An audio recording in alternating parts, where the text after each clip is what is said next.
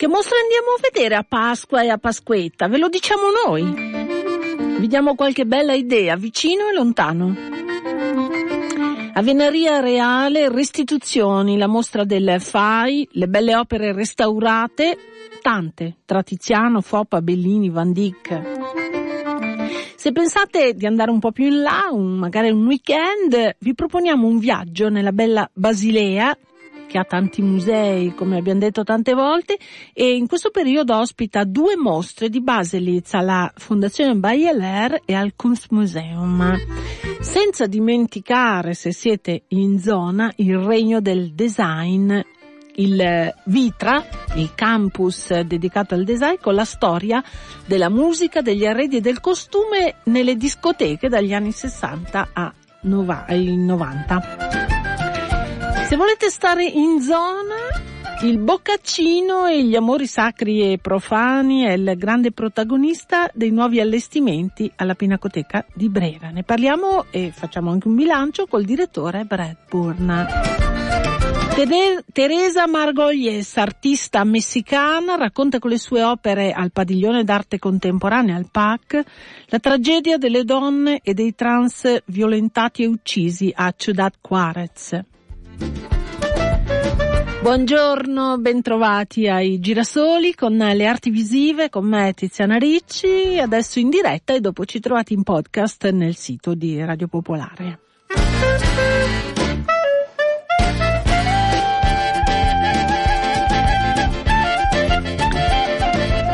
Attenzione, attenzione che domani Pasqua è la prima domenica del mese e quindi la domenica al museo che cade ogni prima domenica del mese, quindi approfittatene se non avete eccessivi impegni familiari, pranzi eccetera, però siccome dicono che Natale coi tuoi e Pasqua con chi vuoi, con chi vuoi potete andare a vedere qualche bella mostra e eh, nei musei civici e in quelli statali, per esempio Brera, al Cenacolo se vi svegliate prestissimo e qualcuno rinuncia, eccetera, entrate gratuitamente.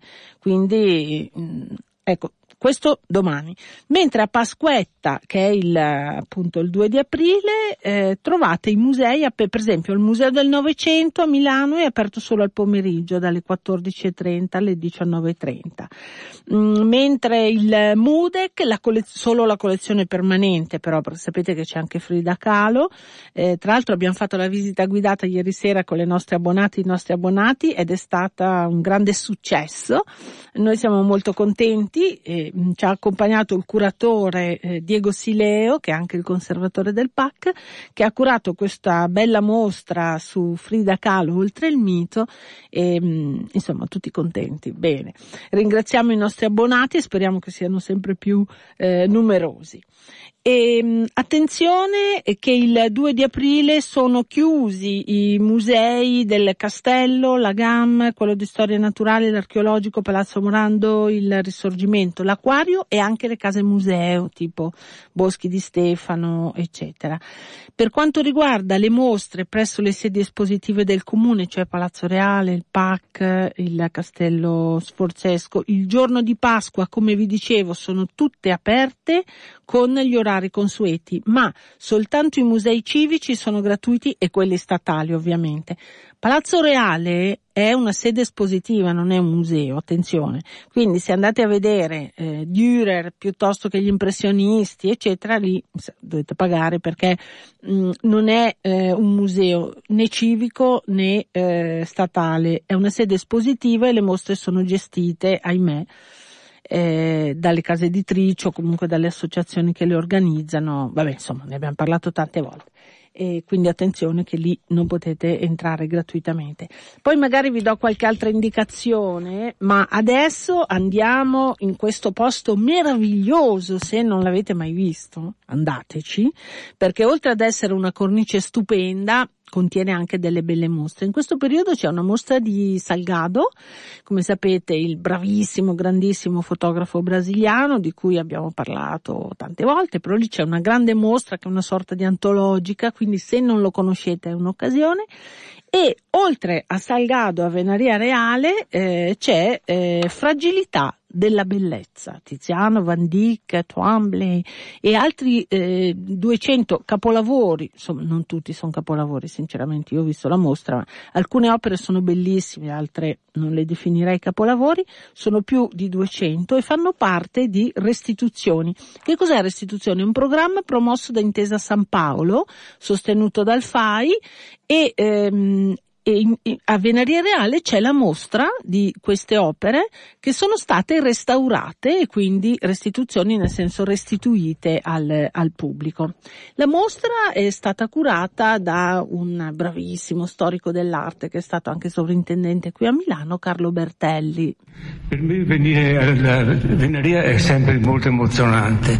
Sono stati anni in cui non c'era nessuna ragione per venire alla Venaria e ho scoperto la veneria attraverso un documentario di mia moglie, Diana Danoli, che è eh, girato per la, la, RAI in una campagna di recupero della veneria, eh, un, un film nel quale si vedeva Giulio Einaudi che tranquillamente parlava e la cinepresa si abbassava e si vedeva che stava parlando sopra un baratro, sopra una un pavimento che non c'era.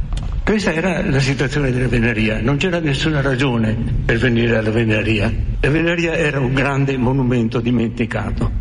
Quindi in sostanza eh, la grande restituzione è stata eh, la stessa Venaria Reale che come vi dicevo è un, un, posto meraviglioso con un bellissimo giardino con queste strutture splendide che sono state restaurate e che adesso fanno eh, da cornice a questa mostra di restituzioni. Professore, allora una mostra importante questa di restituzioni? Direi di sì, no, no, non perché non sono state importanti le mostre precedenti, è una mostra diversa. Prima di tutto perché a Torino, e cioè dal punto di vista del della storia dell'istituzione nell'altra sede di Intesa San Paolo. Qui siamo eh, in una sede originaria a San Paolo. questa cornice meravigliosa. È incredibile, stupenda, anche se naturalmente non abbiamo occupato le, le gallerie, non abbiamo occupato le grandi sale, ma invece delle salette piccole che però si sono dimostrate adatta, molto adatte a questa varietà di temi perché l'architetto Loredana Jacopino è stata capace di fare delle combinazioni di associazioni di cose diverse che danno ognuna l'indicazione di perché sono qua anche il colore, il colore distingue ciò che è pubblico, ciò che è delle chiese, ciò che è dei musei, ciò che è archeologico, ciò che invece appartiene ai tesori ecclesiastici e quindi credo che sia una mostra che si dimostra da sola. película. Certo.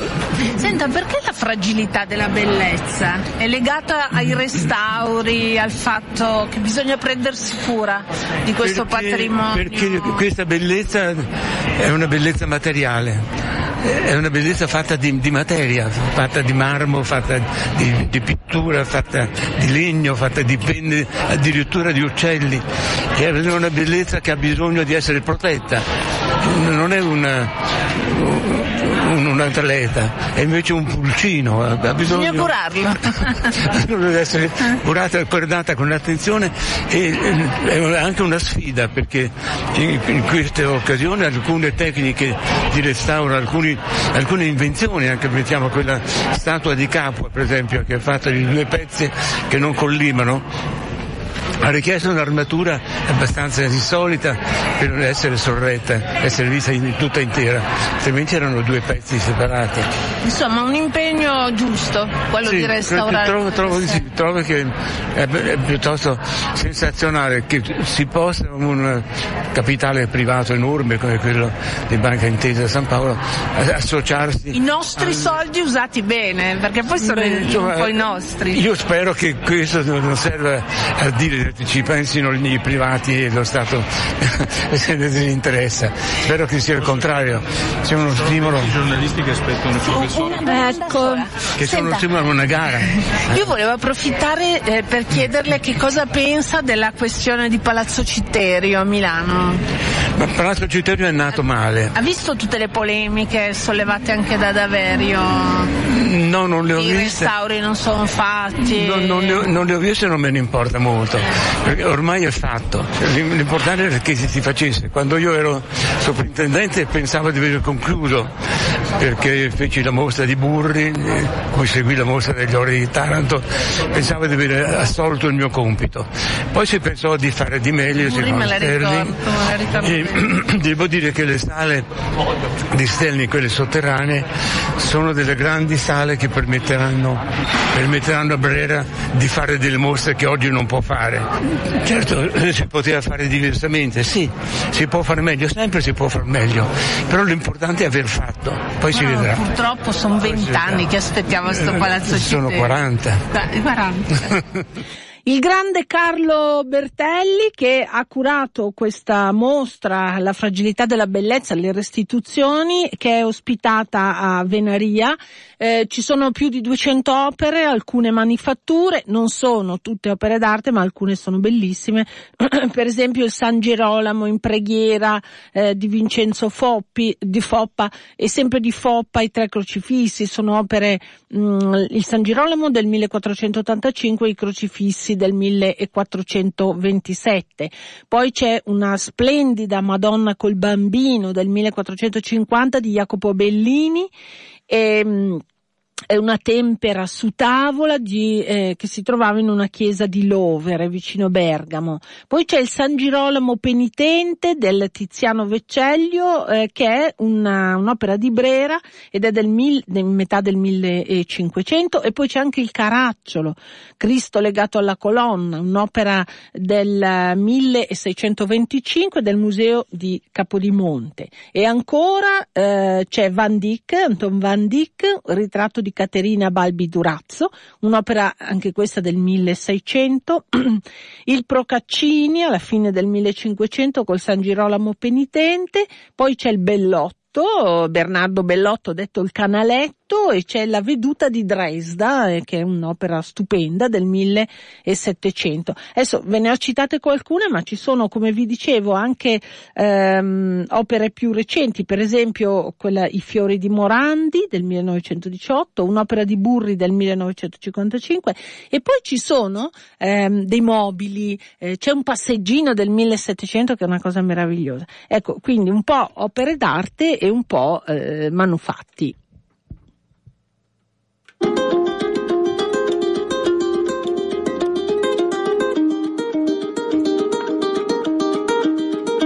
C'è tempo perché è fino al 16 di settembre, però in questi giorni se avete voglia di fare un giro io ve la consiglio perché come vi dicevo è bella sia Venaria che la mostra. E Pasquetta nei beni del FA in Lombardia, se andate nel sito del FAI vedete tutte le informazioni, io non, non ve le posso elencare perché sono tante, eh, portano a fare le visite in, eh, per esempio a Villa della Portabozzolo, a Casal Zuigno a Varese, al Castello di Avio a Sabbionara di Avio eh, in provincia di Trento, Castello e Parco di Massimo a Caravino, Torino. Tutto questo per le gite di Pasquetta e lo trovate nel sito del FAI.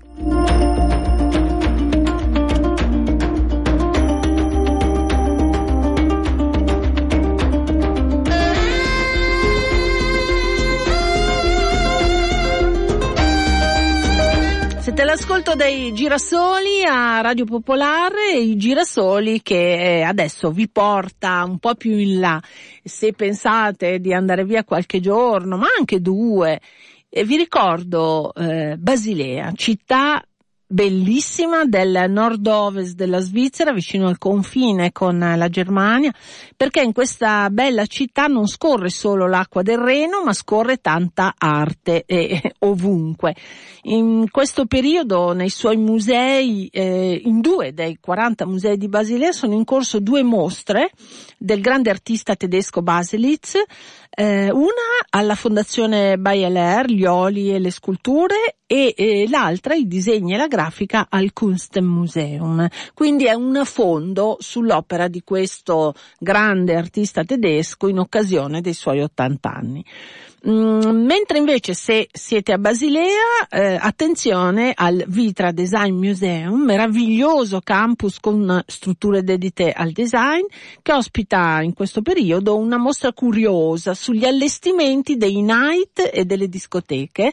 È un, un viaggio molto interessante nel costume, nella musica, eh, nelle mode, ma anche nella cultura pop dagli anni 60 agli anni 90. Night Fever è il, il, titolo. Tornando alla Bella Basilea si incontra, come vi dicevo, l'architettura e l'arte ovunque e mm, poi tra l'altro tra poco a giugno la città diventa la mecca dell'arte contemporanea con Art Basel che è una delle più interessanti fiere dell'arte e poi Basta passeggiare per le strade del centro storico o per i giardini per imbattersi in eh, opere del calibro di sculture di Serra, Rodin, la sorprendente fontana di Tinguely con tutte le sue macchine inutili che spruzzano acqua in tutte le direzioni. Poi arrivando quando si arriva in stazione si viene accolti dai numeri di Fibonacci, di Mario Merz e nel grande atrio fluttua il voluminoso e variopinto angelo di Niki de Sanfal. Insomma, una città dove l'arte si respira nel vero senso della parola.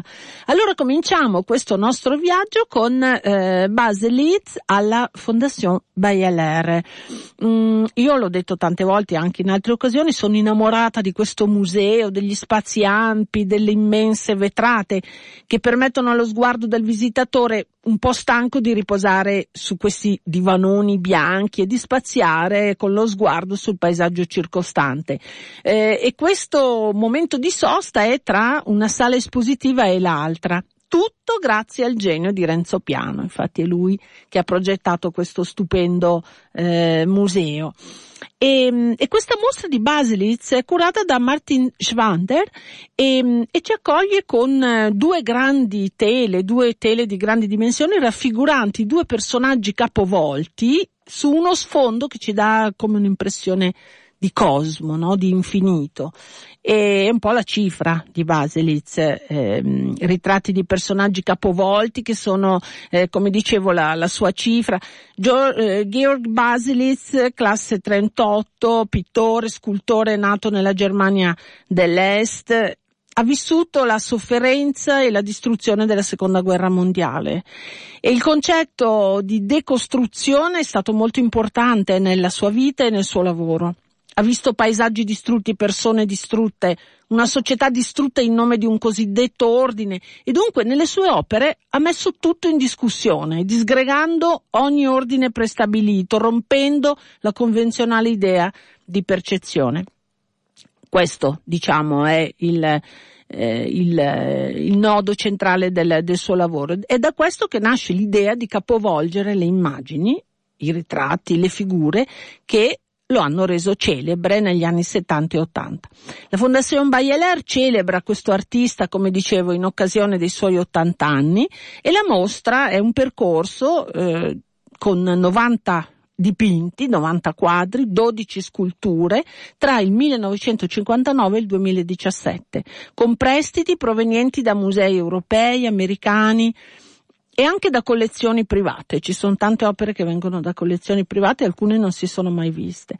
In mostra anche la celebre scultura che l'artista presentò alla Biennale di Venezia del 1980, intitolata Modello di scultura. Di che cosa si tratta? È una grossa trave appoggiata a terra che diventa una figura umana semisdraiata con un braccio alzato il destro in una specie di saluto nazista e poi un gigantesco fallo. Ecco, questi due elementi, sessuale e, eh, e l'altro più, diciamo, politico, hanno suscitato scandalo culturale e politico, appunto nel 1980 a Venezia, alla Biennale di Venezia. La mostra è realizzata in collaborazione con l'artista e in pratica sono 60 anni di ricerca tra pitture, sculture eh, che dimostrano che sono diciamo la, la, messa in scena di tutte le stagioni creative. È una mostra che ha un andamento cronologico e che ci fa vedere bene come l'artista abbia rivisitato le opere di grandi della storia dell'arte con la sua cifra, con eh, per esempio c'è un dipinto incantevole di grandi dimensioni intitolato Il coro della Brücke e insomma individuiamo eh, proprio la, la caratteristica di questo movimento della Brücke. Alla Bayeler questa mostra fino al 29 di aprile. Come fino al 29 di aprile, dicevamo, l'altra mostra imperdibile del lavoro di Baselitz, che se lo volete conoscere bene è, mo- è complementare, L'altra mostra al Kunstmuseum nel nuovo edificio ampliato e inaugurato di recente. E qui troviamo il Baselitz grafico e disegnatore. Allora andiamo in mostra con Antonio Russo eh, del, del Kunstmuseum. Ecco all'entrata dove sono disposti due quadri eh, su tela che appartengono alla collezione di, del Kunstmuseum di Basilea, sono stati acquistati negli anni Ottanta e sono anche delle opere degli anni Ottanta di Baselitz, la, la notte e la coppia, due opere anche della sua mm, media, si può dire, che però eh, fanno da partenza poi a quello che provvederemo che è la l'esposizione sulle opere grafiche di allora, Baselitz. Alla, alla Bayeler ci sono le tele, le opere, le, gli oli diciamo. Esatto, le opere tele. E qui ci introducono questi due, però in realtà si tratta di un percorso di grafica. Sì, questo è un percorso di grafica, praticamente è un'esposizione parallela, aggiuntiva a quella del, Bayer, del Bayer. Le opere grafiche di, di Basel sono legate anche strettamente al Kunstmuseo di Basilea che ne ha 149. L'evento saliente sicuramente l'esposizione del 1970 organizzata dal direttore del gabinetto di stampe eh, dell'epoca, il signor Köppling, che ha organizzato la prima mostra eh, in assoluta di Baselitz in un museo, che è questo proprio qua al Kunstmuseo. Già all'epoca questa amicizia che poi è nata tra Baselitz, il signor Köppling, comunque il Kunstmuseo di Basilea ha portato anche a diversi regali fatti dall'artista alla collezione, tra l'altro di grafica. Sì, di grafica soprattutto. E quante eh, opere sono in tutto? 149, poi ci sono due, queste due opere su tela più una scultura che appartengono anche al Kunstmuseum di Basilea. E quelle che sono esposte adesso che opere sono? Di grafica, eh, che spaziano proprio tutto l'arco, i 60 anni di attivi dell'artista, partendo già suo, da una prima, prima, opera fatta a 17 anni, che sono tre sale qui al piano um, sotterraneo del nuovo edificio del Kunstmuseum di Basilea, dove sono disposte buona parte di queste opere su carta carta, come anche alcune altre opere di eh, privati. Si parte da questa opera praticamente giovanile, una delle più recenti che senza titolo dove si vede un bosco e sulla sinistra un capriolo rosso, un acquarello sì, con cui si è richiesto l'entrata all'Accademia, è stato bocciato, ha richiesto poi di entrare all'Accademia un anno, un anno più tardi dove poi è stato preso dall'Accademia a Berlino Est, dunque si può dire una delle prime opere, infatti anche eh, firmata col eh, suo nome Hans-Georg Kern che è il suo vero nome, prenderà il nome poi di eh, Georg Baselitz da Deutsch Baselitz soltanto nel 61, ricorda delle opere anche della Brücke, in mente forse Franz Marc, eh, lui dice che non si ricorda più che cosa è stato l'evento saliente che ha portato a dipingere, ma sicuramente già qualche opera intravista nel cerchio della Brücke può essere che la abbia influenzato indirettamente. Poi il tema che l'acquarello è molto speciale, fa vedere proprio come già dall'inizio eh, la carta, cioè disegni, l'acquarello, grafica praticamente è uno che l'ha sempre seguito in tutta uh, la sua vita. Vedremo comunque che sono le opere da cui partono anche le sue idee. Ci porta sono questa... degli elementi che ricorrono nel suo lavoro come la croce, l'agnello, il cuore. Sì, queste tem- simbologie anche cristiane ritornano anche regolarmente. È cresciuto in un ambiente abbastanza religioso, religioso della, mm, protestante della Germania dell'Est, eh, come ho detto segnato anche dal, dal dopoguerra eh, sono degli elementi che tornano, anche la presenza della morte dei personaggi come questa adesso la serie degli, degli eroi che sono più dei, una specie di anti-eroi dove si vedono oh, come anche mm, parla anche del, di suo padre tornato alla guerra essendo andato in guerra come nazista verrà poi relegato a, come Neturbino invece il padre in effetti era maestro, la madre poi dovrà prendere la, la carica di maestra che non, di cui non era uh, veramente preparata. preparata. e c'è queste tensioni sociali anche in famiglia, lui vede suo, suo padre come anche altre persone che, segnate dalla guerra e a questo praticamente si lega questa serie anche dei, degli eroi che inizia a fare proprio in Italia dopo il soggiorno alla Villa Romana a, a Firenze, come un mendicante ah, vestiti sì, sì, completamente... Anche qui c'è un olio di questo... Esatto, c'è anche un olio, comunque sono questi... Che poi è lui, no? O no, il padre? Sì, sì, può, lui dice che veramente queste figure che fino al 69 inventa tutte le figure, eh, ma sono ovviamente delle associazioni inevitabili con personaggi che comunque ha, ha vissuto. La prossima serie è questa delle immagini fratturate, eh? inizia a dividere anche i quadri o le opere che sembrano come eh, legate a caso, no? questa linea che divide. Monte Carlo, sì. Lasciamo il Kunstmuseum eh, di Basilea dove c'è la mostra di Baselitz, eh, la parte eh, di disegni e di grafica, mentre vi ricordo che gli oli e le sculture sono la Fondation Bayeler. E restiamo in zona, restiamo in zona perché come vi dicevo c'è il eh, la mecca del design vicino a Basilea, si prende un tram, è una questione di 10 minuti e si arriva al Vitra che è in Germania perché Basilea è proprio al confine.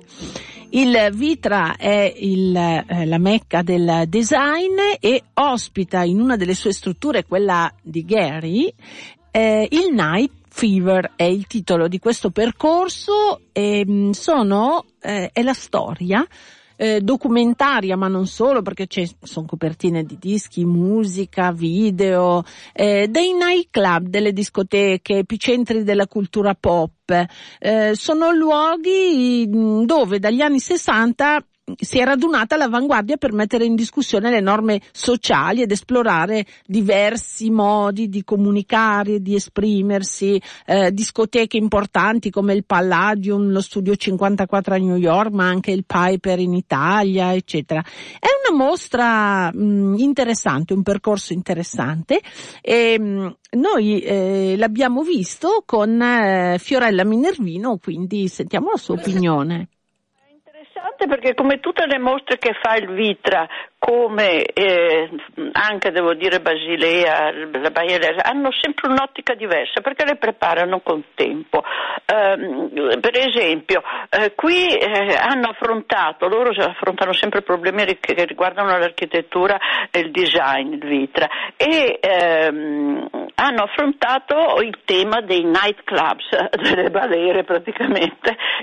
50 ehm, anni di balere, quando sono nate nel, ehm, negli anni 60 60 fino a oggi che sono in crisi per, per i vari concerti, festival musicali elettronici, per cui sono in crisi, ma l'hanno vista da un punto di vista completamente diverso, cioè come un'opera d'arte totale. La, la balera era ehm, in pratica un, un insieme di, di, aspetti che vengono valorizzati, che loro del resto espongono, ehm, che, per cui c'è architettura, architettura di interni, design, eh, c'era moda, c'era il costume, c'era questa mm, cultura eh, un po' alternativa, eh, c'era oltretutto questa anche queste, questi multimedia che hanno sviluppato molto. In pratica dicono che erano dei teatri, dei teatri dove la gente si esibiva per se stessa e per gli altri. Questo ha fatto sì, nascono soprattutto in America, eh, il 54 famoso, l'abbiamo chi abbastanza anziano è andato a New York l'ha potuto conoscere ed era un luogo eh, che nasce già nel 77 a New York ma c'era era un insieme tutta la cultura pop era lì da Warhol che era un frequentatore il giovanissimo Basquiat giovanissimo Herring e in pratica tutta la cultura si univa all'avanguardia più eh, la, la subcultura metropolitana si riunivano anche per pensare contestare le politiche le questioni questioni sociali, luoghi comuni, eccetera. Quindi è molto interessante. Eh, quindi è un'ottica completamente diversa, anche perché grandi architetti hanno hanno eh, usato questi spazi che già nascono a volte come spazi multiculturali, multi, multiuso, multiskating come si dice oggi.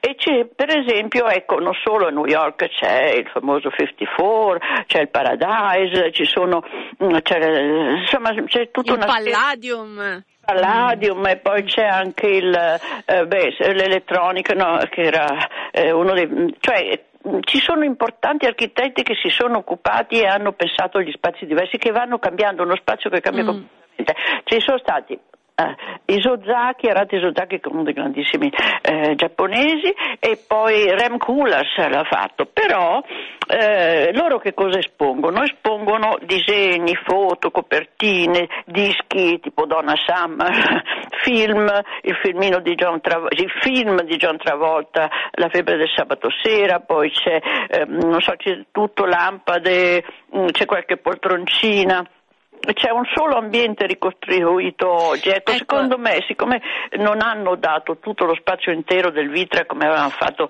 l'altra volta per gli IMS, per Charles Sims e la moglie e neanche per Hallo Robot, solo in parte, forse c'è una parte un po' carente, però molto interessante. Noi italiani siamo molto all'avanguardia perché nel 66 apre il Piper a Torino che è un multispazio fatto da, da Piero De Rossi che è un figlio di architetto eh, noto e Rosso e, mm, e, anche un altro. Fiorella volevo dirti questa cosa che ehm, allora io ho trovato il percorso molto interessante. Infatti ci sono copertine di dischi installazioni di luci musiche la grafica ci sono molti documenti. Però come dicevi come notavi anche tu sono rimasta un po' delusa dalla mancanza di eh, ambienti. Essendo un museo di design io mi aspettavo anche eh, la ricostruzione di ambienti. Ecco, mh, mm, questa io l'ho trovata un po' carente infatti, secondo me quello che dicevo, perché c'è lo spazio limitato questa volta, non c'è lo spazio di tutto il Vitra che dedica alle mostre, perché ne inaugurano un'altra tra, tra pochi giorni, adesso ho capito. Per cui mh, mm, hanno lavorato per due anni, hanno fatto venire gente da tutto il mondo, si sono fatte dare, dall'Italia è arrivata tantissime, tante cose, ehm, ci sono queste foto stupende dell'epoca, ci sono i, i giubbotti con coloro, c'è di tutto, i jeans, le cose poi fatte, e eh, soprattutto soprattutto guardano lo sviluppo, come si è sviluppato, come lo spazio cambia e diventa a un certo punto negli anni 90 con la disco music e così vanno in queste cattedrali post-industriali, hanno bisogno di spazi enormi perché la musica è sempre più, più avanzata, il, eh, queste cose che si diffondono i giovani e diventa proprio questa cosa globale per cui in tutto il mondo. Ci sono questi importanti in Germania ma poi c'è in Inghilterra, c'è la West Sud che partecipa. Night Fever. Gli allestimenti, la storia del costume delle discoteche, dei nightclub al Vitra Design Museum a Veil am Rhein che è appena appena fuori Basilea.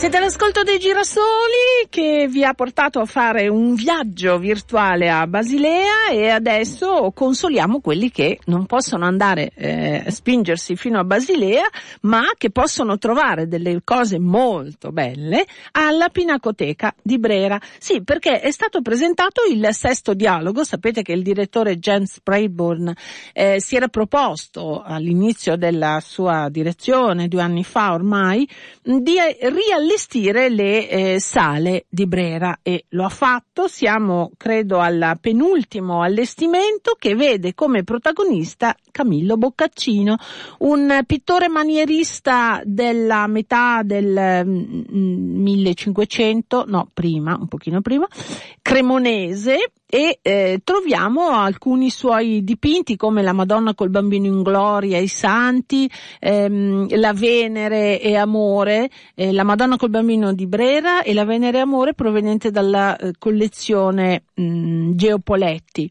L'amore che si specchia nello scudo viene da una colazione privata ed è una cosa meravigliosa, è un piccolo dipinto in miniatura stupendo e poi eh, il tutto accostato alla Venere Amore di Procaccini.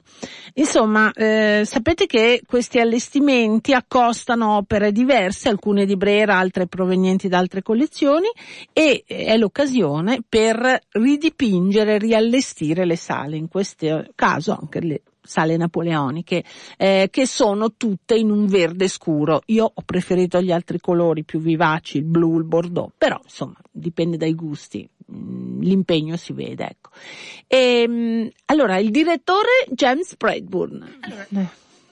Siamo al sesto dialogo che mi pare sia il penultimo, giusto? È penultimo, è perché come tutti sanno uh, ogni dialogo, ogni dialogo facciamo anche un riallestimento e a questo punto saremo a 36 su 37 sale. E devo dire 38 che 38 sono. Ma infatti 38 però è in deposito, quindi 37 sale espositive, eh, rimane soltanto 37, sale 37, l'800 da rifare. E adesso ci siamo quasi, eh, se possiamo vedere finalmente la fine di un percorso che è cominciato con uh, il primo dialogo il 16 marzo 2017, eh, no, 2016. Quindi sono due anni, lei può già fare un bilancio? Io non faccio bilancio, il pubblico fa bilancio, nel senso eh, io credo che dalla mia parte avremo trasformato l'esperienza del visitatore in questo museo. Avremo però dato nuove sale allestite, nuove percorsi pulite, nuovi strumenti per godere la collezione, le discalie per famiglie, per uh, le discalie tattile, nuove panche, eccetera. Avremo fatto un museo che io spero all'altezza dell'attesa del visitatore. Però il bilancio è del pubblico da fare. Lei ha detto che entro il 2018 forse potevamo avere Palazzo Citerio aperto. Andiamo un po' più in là? E no? Io ho già detto che noi, ho detto pubblicamente diverse volte adesso, che tenendo conto dei ritardi delle consegne del Palazzo Citerio è impossibile di immaginare che sia aperto il palazzo al pubblico nel 2018. Siamo sicuramente nel 2019 e dipende dalla consegna, mm. chi lo sa. Io posso promettere però che sarà una mostra che si chiama Brera Ascolta, che apre il 22 novembre 2018 per ascoltare la città, per concludere Uh, quest'anno questo palinsesto sul Novecento con 52 capolavori delle collezioni moderne di Brera, quindi sarà qualcosa a Citerio nello spazio Stirling, che è il grande spazio cubico uh, sotterraneo, però sarà una mostra Sicuramente. A Palazzo Citerio l'apertura come museo, come Brera Modern, uh, dovremo uh, aspettare 2019 almeno. Di recente ci siamo occupati anche noi di polemiche sollevate da, da Verio del Comitato Scientifico sulla qualità dei restauri. Lei che cosa pensa? Ma io, no, io non mi esprimo perché il mio compito è diverso. Io lascio la città a giudicare e la città include Filippo Daverio che è un grande storico dell'arte, un amico, ci sono tante voci in questa città. Importante che la soprintendenza apra il palazzo, invita i commenti della città, uh, sarà aggiudicato dalle persone che hanno le qualità di giudicarlo. Ma lei come direttore non è stato coinvolto nella scelta dei restauri anche dal punto di vista estetico? Ni, siamo stati richiesti a diversi momenti di esprimere un'opinione che abbiamo fatto, però uh, effettivamente è un restauro fatto dalle soprintendenze. Cantiere loro, lavoro loro, denaro loro.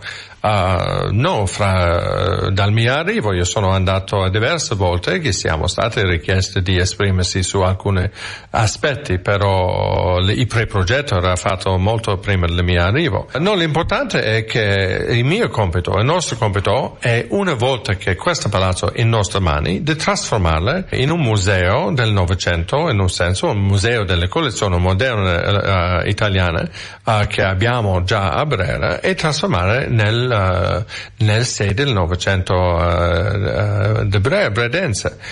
Quindi il nostro compito è diverso, aspettiamo, aspettiamo che la consegna sia fatta, dopo uh, vediamo, uh, io, non mi, io non, non mi sento in grado di esprimermi su uh, il restauro fatto adesso, questo è per la città da fare.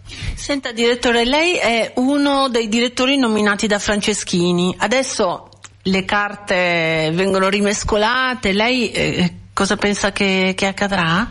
In un senso, grazie alle riforme Franceschini, non, è, non ha una grande importanza. Um, se io posso credere nella legge italiana, io ho un contratto fino al 1 ottobre 2019, io sto facendo il mio lavoro, siamo autonomi, almeno in alcuni aspetti, uh, per me io sono curioso chi arriva come ministro della cultura perché questo dà un'impronta, dà una direzione, però il nostro lavoro possiamo continuare, non, non dobbiamo fermarsi perché cambia un governo uh, come prima. Dopo le riforme, per fortuna, le musei autonomi potrebbero andare avanti. E... Allora vedremo. I giochi continuano, secondo il direttore Jens Breitborn della Pinacoteca di Brera. E allora attenzione che se andate a vedere il Boccaccino nei nuovi allestimenti è alla sala quindicesima e domani, domenica, prima domenica del mese, domenica al museo ci andate gratuitamente.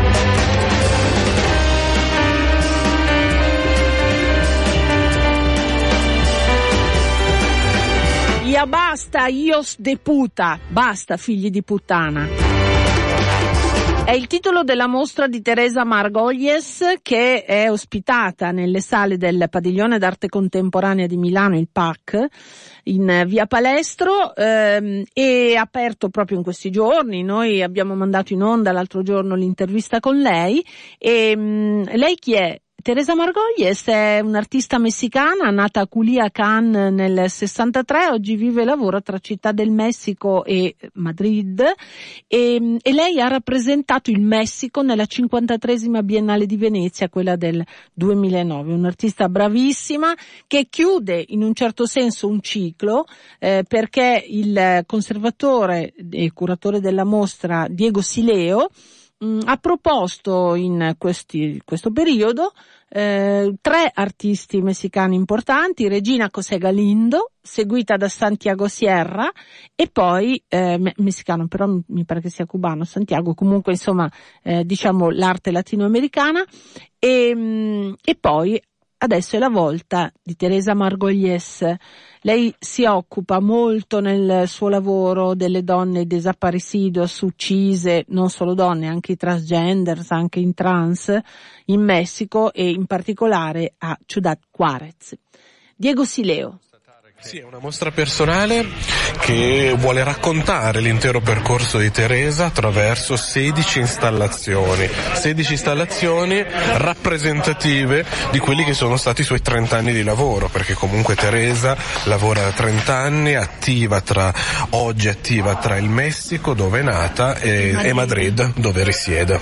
Allora, subito entrando ci accoglie una serie di fotografie di la, la, serie sì, la serie delle fotografie che apre la mostra è la serie Pistas de Baile, è un lavoro che lei ha realizzato un paio di anni fa in occasione dell'ultima edizione di Manifesta, eh, dove racconta eh, il mondo di Ciudad Juarez, o meglio, dove racconta il mondo transessuale di Ciudad Juarez, che effettivamente oggi è un mondo a rischio, oggi è un mondo in pericolo, perché molte delle transessuali che Teresa Ha raccontato, fotografato, sono in pericolo di vita, hanno rischiato la loro vita. Beh, anche le donne, perché sappiamo che per esempio Elina Ceué ha denunciato l'uccisione delle donne a Ciudad Juarez. Sì, purtroppo Ciudad Juarez è città tristemente nota proprio perché il, il femminicidio è partito proprio da lì. Legato ai narcos, ai tante traffici. Sono, tante sono le donne che vengono ammazzate, i cui corpi non vengono neanche riconosciuti. C'è un ulteriore aspetto ancora se vuoi, se per quanto ovviamente sia negativissimo per carità l'aspetto del femminicidio, però c'è ancora un aspetto di cui non se ne parla, quindi che è ancora peggio, che è per l'appunto l'assassinio, l'omicidio delle transessuali, perché loro non, addirittura non meritano neanche l'attenzione della stampa, secondo ovviamente quello che sono i loro criteri, secondo i loro parametri. È un mondo di cui non se ne vuole neanche parlare, non se ne parla in Messico così come non se ne parla fuori dal Messico, ma tante sono le ragazze transessuali morte ammazzate a Ciudad Juarez, così come in altre località del Messico. Ogni stanza del PAC, ogni ambiente del PAC è un'installazione, è un mondo, Mundos. Mundos è l'insegna che ci accompagna all'inizio della mostra, che è un'insegna presa da uno dei locali di Ciudad Juarez, uno dei locali di cabaret, un, un club per l'appunto dove si esibivano alcune delle transessuali raccontate fotografate nella prima sala. Campeggia all'inizio della mostra perché per l'appunto la mostra vuole raccontare i diversi mondi che Teresa attraverso la sua poetica e la sua arte cerca di raccontare e di portare alla luce perché poi l'arte di Teresa è proprio questo, voler raccontare. Lei per l'appunto non vuole investigare, non vuole andare alla scoperta di, ma vuole per l'appunto raccontare quel che succede nel suo contesto. Allora, qui ci sono delle grandi teche che presentano le immagini di alcune donne, credo uccise, no? Scomparse, scomparse. Questi... Allora, ya basta Ios Deputa è la mostra di Teresa Margoglies. Allora, io eh, già vorrei annunciare che abbiamo in programma una visita guidata col curatore Diego Sileo che abbiamo appena sentito e che è molto apprezzato dai, dalle nostre ascoltatrici e dai nostri ascoltatori, infatti è bravissimo, grande studioso dell'arte latinoamericana. Allora, faremmo questa visita mm, il 7 aprile nel pomeriggio che è eh, un sabato se non sbaglio alle quattro e mezza. Però attenzione, non prendiamo i nomi adesso perché la segreteria come sapete è chiusa e quindi è un problema organizzativo. Li prenderemo a partire da martedì. Quindi non chiamate adesso perché non c'è nessuno che può eh, prendere l'elenco di chi si prenota. Eh, la nostra visita guidata è rivolta agli abbonati, ve lo ricordo, quindi se non lo siete abbonatevi. allora, noi eh, ci dobbiamo fermare qui. Ehm, no, volevo solo dirvi, no, vi ho detto tutto, vi ho detto tutto. Ricordatevi che domani i musei civici e quelli statali sono gratuiti, quindi